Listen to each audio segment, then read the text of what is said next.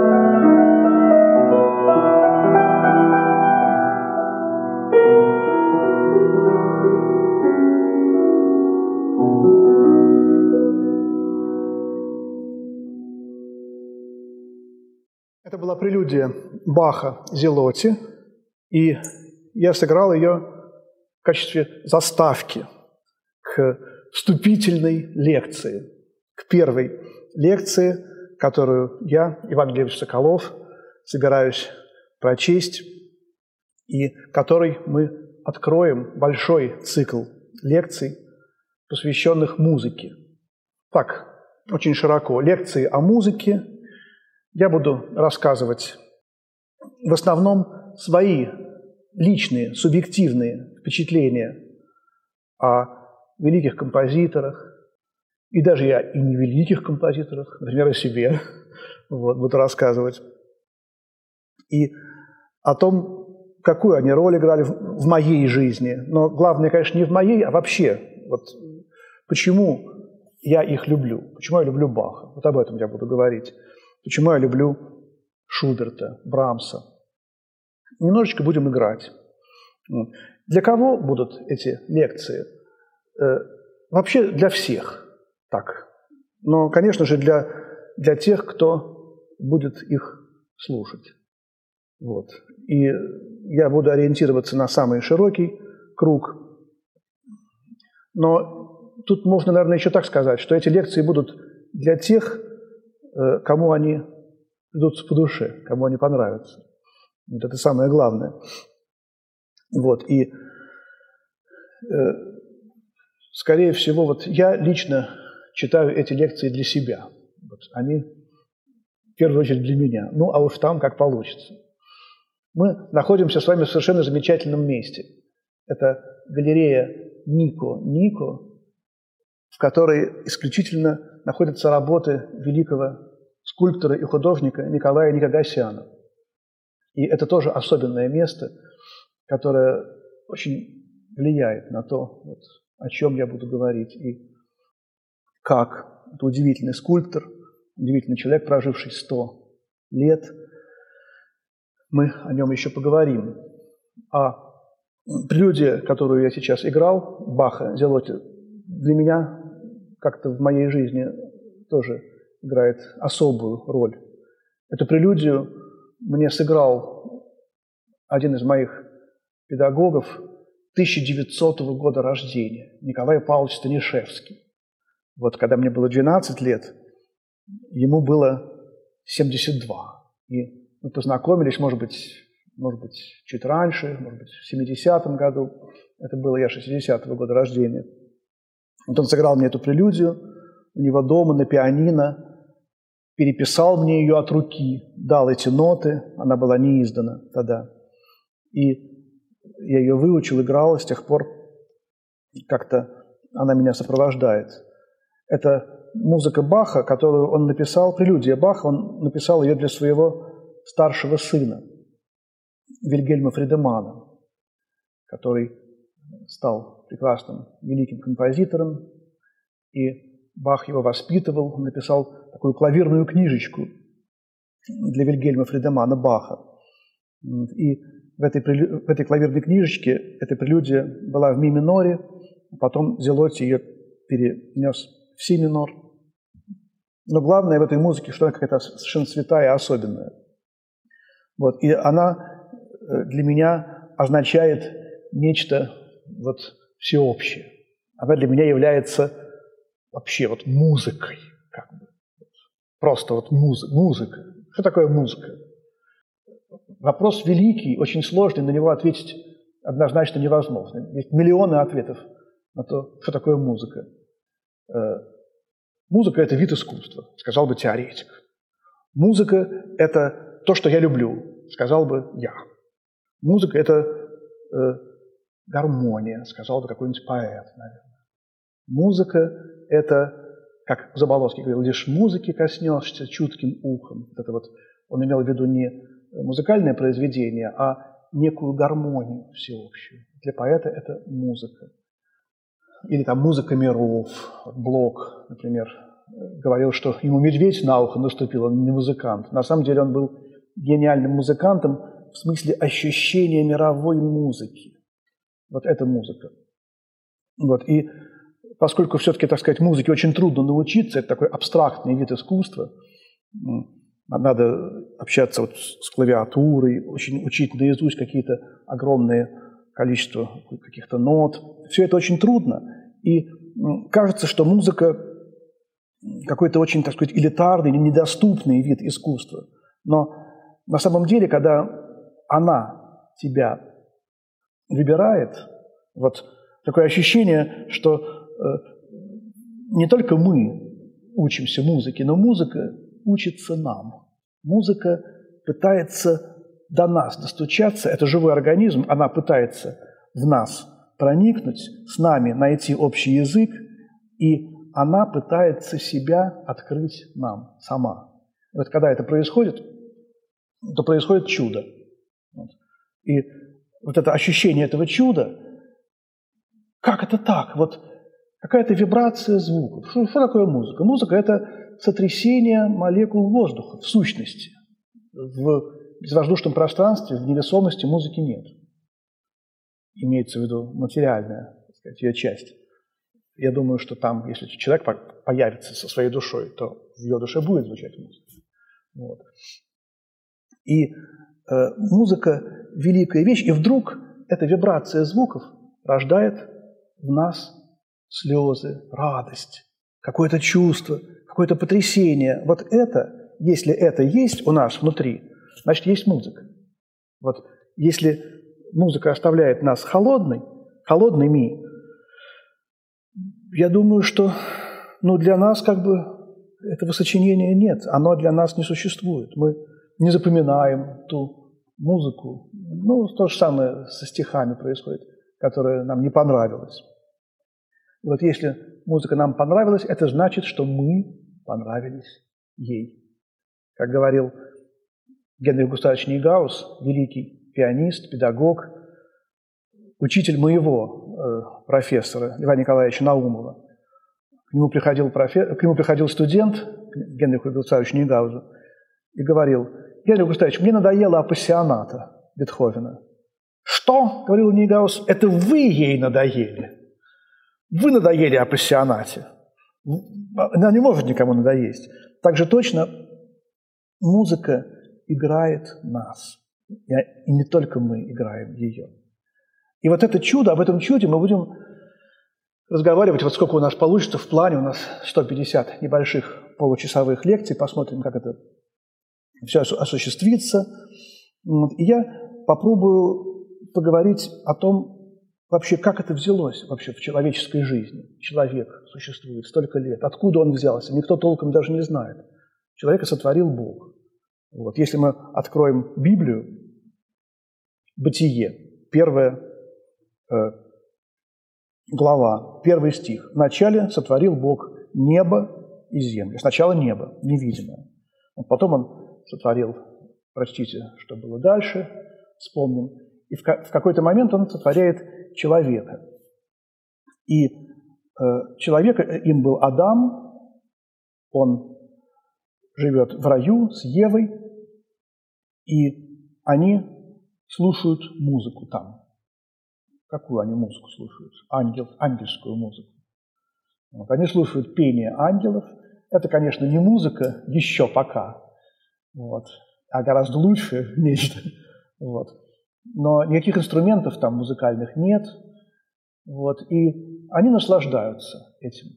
Им не нужна никакая музыка. Вот это как бы такая замена более приятная. А потом происходит грехопадение. И они оказываются на земле. И вдруг Адам понимает, что там пели что-то, а вот здесь как-то тихо, никто ничего не поет. Ему делается как бы скучно. Было хорошо, вот что-то было включено, а нету этого. И он начинает искать замену. И, и музыка, которая которую он, ну, условно говоря, Адам, первый человек, первые поколения людей, которые оказались на земле. Так это по Библии. Все не я придумал, это я прочел в книге Владимира Ивановича Мартынова «История богослужебного пения». Вообще то, что я буду говорить, это не мои мысли, это мысли, которые мне понравились, мысли, которые, в общем, ну, стали моими, скажем так. Мысли, которые во мне переработались, я, может быть, даже уже и не скажу, кто это сказал – в данном случае я упоминаю Володю Мартына, потому что я очень люблю. Потрясающий композитор, мыслитель, человек. И в данном случае я вот как бы сознательно на него ссылаюсь. Вот, потому что его книги на меня оказали очень большое влияние. И вот появляется там в Библии Иувал, создатель, э, начальник всех играющих на гуслях и свирелях, первый музыкант как бы. Ну, появляются вот эти первые люди, которые берут там какие-то ударные инструменты, свирели какие-то из тростника делают.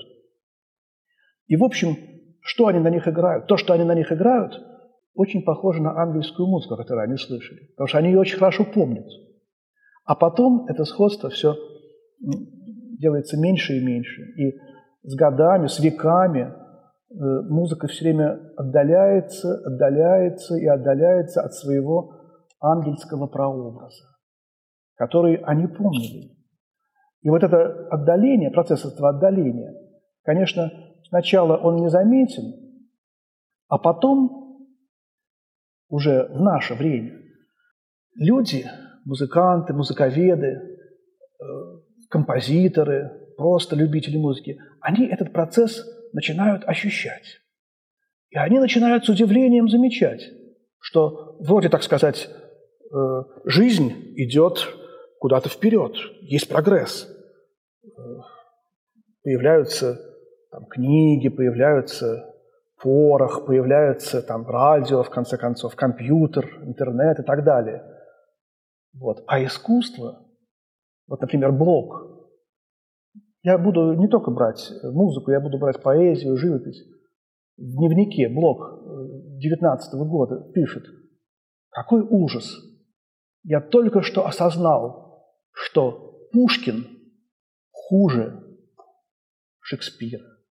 Шекспир хуже Данте. Данте хуже Гомера. Вообще, говорит, э, действительно, представим себе, что Пушкин может быть хуже кого-то. А такой поэт, как Блок, он уже чувствовал вот это очень тонко, что действительно вот некое совершенство гениальное вот Гомера и Данте, оно превосходит совершенство более поздних, величайших, не только великих, величайших поэтов. То же самое и с музыкой. Есть роман великий, величайший Томаса Мана «Доктор Фаустус» о музыканте, о Теодоре Адорно. Э, я сказал, о Теодоре Адорно, это, конечно, неправильно, потому что музыканта звали э, Адриан Ливеркюн, вот, а э, чтобы создать образ Адриана Ливеркюна, Томас Ман обращался к разным музыкантам. Он сам не был профессиональным музыкантом, был писателем гениальным. Он обращался к Шонбергу, к Веберну, к Стравинскому и в том числе и к музыковеду немецкому Теодору Адорно. Там в конце этого романа есть такое, такое описание э, такого курса лекций, который проводит музыковед Брейзахер, тоже вымышленное лицо, но, возможно, это имеется в виду как Адорно. Вот абсолютно ту же идею проводит Томас Манн, что искусство постепенно деградирует. Музыка постепенно деградирует. Но, понимаете, что такое деградирует? Это, оно не делается хуже. Тут, опять же, воспользуемся таким э, сравнением Мартынова. Смотрите, вот музыка, вот сидит, ну, очень, так сказать, как, как в детских сказках. Возьмем очень простую, простой образ, сравнение. Вот сидит на облаках Господь Бог. Вот, и он думает, подарю-ка я людям музыку, вот, чтобы у них было такой вот прекрасный вид искусства, счастье. Вот, и берет игрушку, какой-то мячик резиновый, и бросает вниз. Вот пускай этот резиновый мячик, музыка, она у них, у людей будет. Этот мячик летит к людям. Вот. И люди этот мячик получат очень скоро. И пока этот мячик летит выше облаков, люди его как бы особенно еще и не видят. Вот мы не можем понять музыку, которая написана очень давно. Она для нас как бы загадкой остается.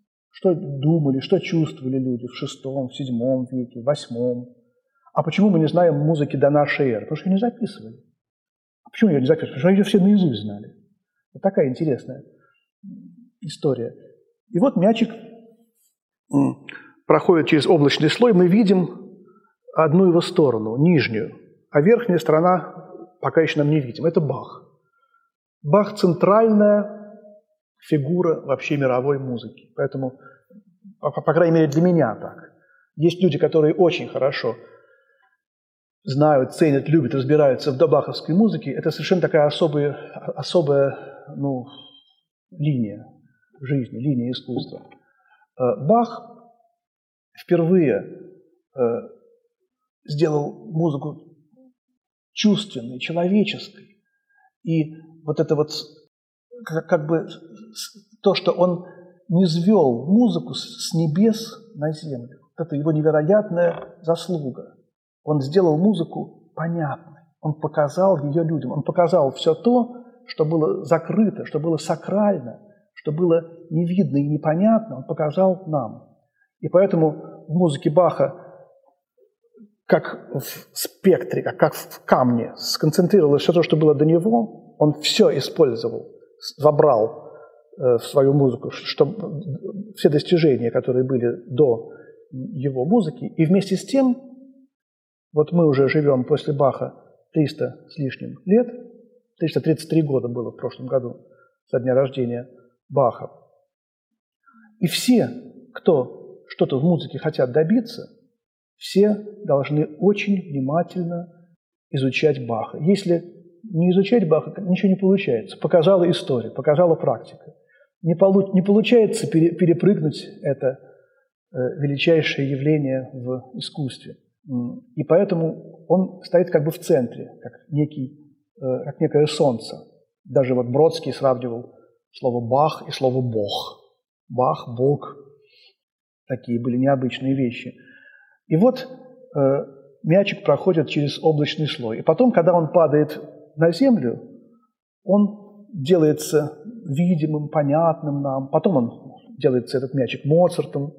Мы видим, как он освещен солнцем, как эта музыка Моцарта прекрасна и волшебна и совершенна. Она недостижима в своем совершенстве. А потом он опускается, опускается. И уже Бетховен немножечко говорит нам о, о боли, о страдании. Он понятен нам. И мы видим в его сочинениях как бы такие недочеты, свойственные гениям, там какие-то отклонения от гармонии. А музыка XIX, я говорю об искусстве, любом, XIX века еще менее гармонична, хотя она остается гениальной. А уж в 20-м-то и говорить нечего. Там царство диссонанса, царство дисгармонии, царство, я не знаю, там скорби. Вот. И все это как бы плохо, но как бы и хорошо. Знаете, вот тут необычная вещь. Как бы музыка отдаляется от Бога, этот мячик делается все дальше и дальше от Бога, а с другой стороны мячик, который послан к нам рукой Бога, он доходит до нас. То есть Бог снисходит к нам на, на землю. Это процесс двоякий, он и отрицательный, и положительный. И вот мячик плюхается об землю. И это черный квадрат Малевича. Вот, искусство кончилось. И это как бы конец и одновременно кульминация искусства. О, дошел до совершенства. И вот здесь э, у Скрябина тоже в этом 15 году примерно, когда Малевич создал свой черный квадрат, собственно, это год смерти Скрябина.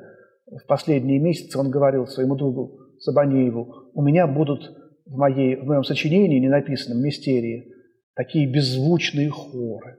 Они будут сначала дышать, вот звуком дыхания петь, а потом вообще молчать.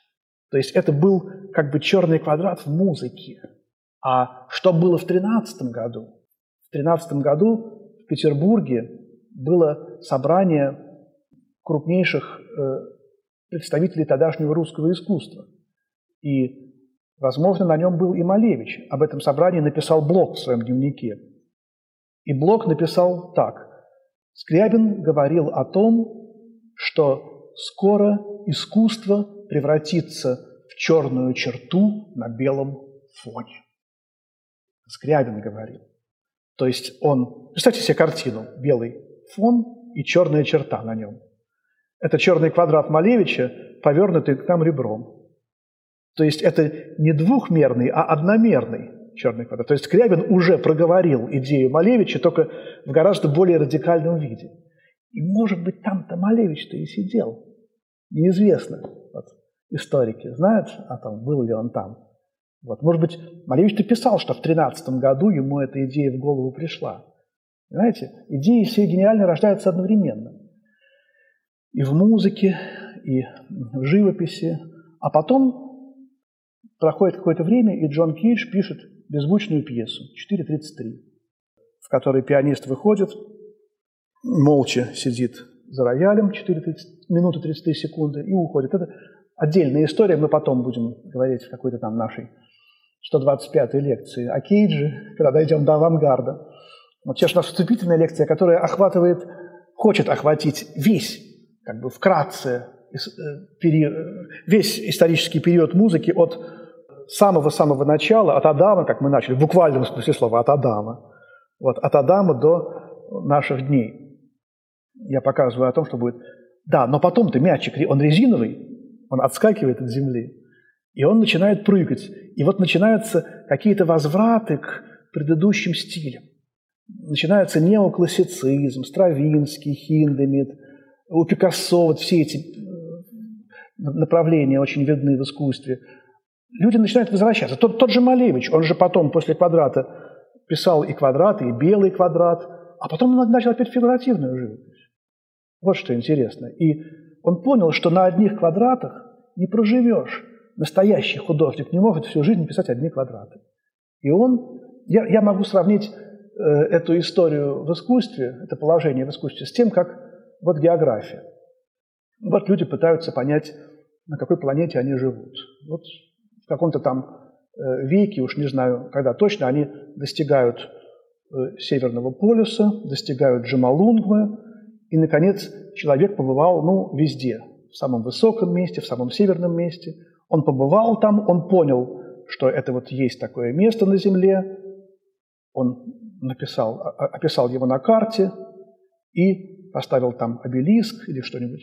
Но жить там невозможно. Вот он там побывал, он там, может быть, поставил опыт, там поговорил по скайпу там со своим братом там и так далее. Но жить там невозможно. И поэтому, как вот Малевич гениальную совершенно идею с черным квадратом или Кейш 4.33 сделали, хорошо. И тот же Кейш писал потом музыку такую нормальную, которую можно, нужно играть на клавишах, а не просто молчать. Вот. Искусство продолжается, жизнь продолжается, каждый человек свою, э, так сказать, линию ведет, и каждый человек, работающий в искусстве, художник, поэт, композитор, он в конечном итоге делает то, к чему его призывает искусство. Э, они являются рабами искусства. И вот я могу, наверное, в конце нашей, нашего первого получасового отрывка прочесть стихотворение Пушкина. Поэт, не дорожи любовью народной, Восторженных похвал пройдет минутный шум. Услышишь суд глупца и смех толпы холодный, Но ты останься тверд, спокоен и угрюм. Ты царь, живи один. Дорогою свободной иди, куда влечет тебя свободный ум, усовершенствуя плоды любимых дум, не требуя наград за подвиг благородный. Они в самом тебе. Ты сам свой высший суд. Всех строже оценить сумеешь ты свой труд. Ты им доволен ли, взыскательный художник? Доволен? Так пускай толпа его бронит и плюет на алтарь, где твой огонь горит, и в детской резвости колеблет твой треножник. Thank you.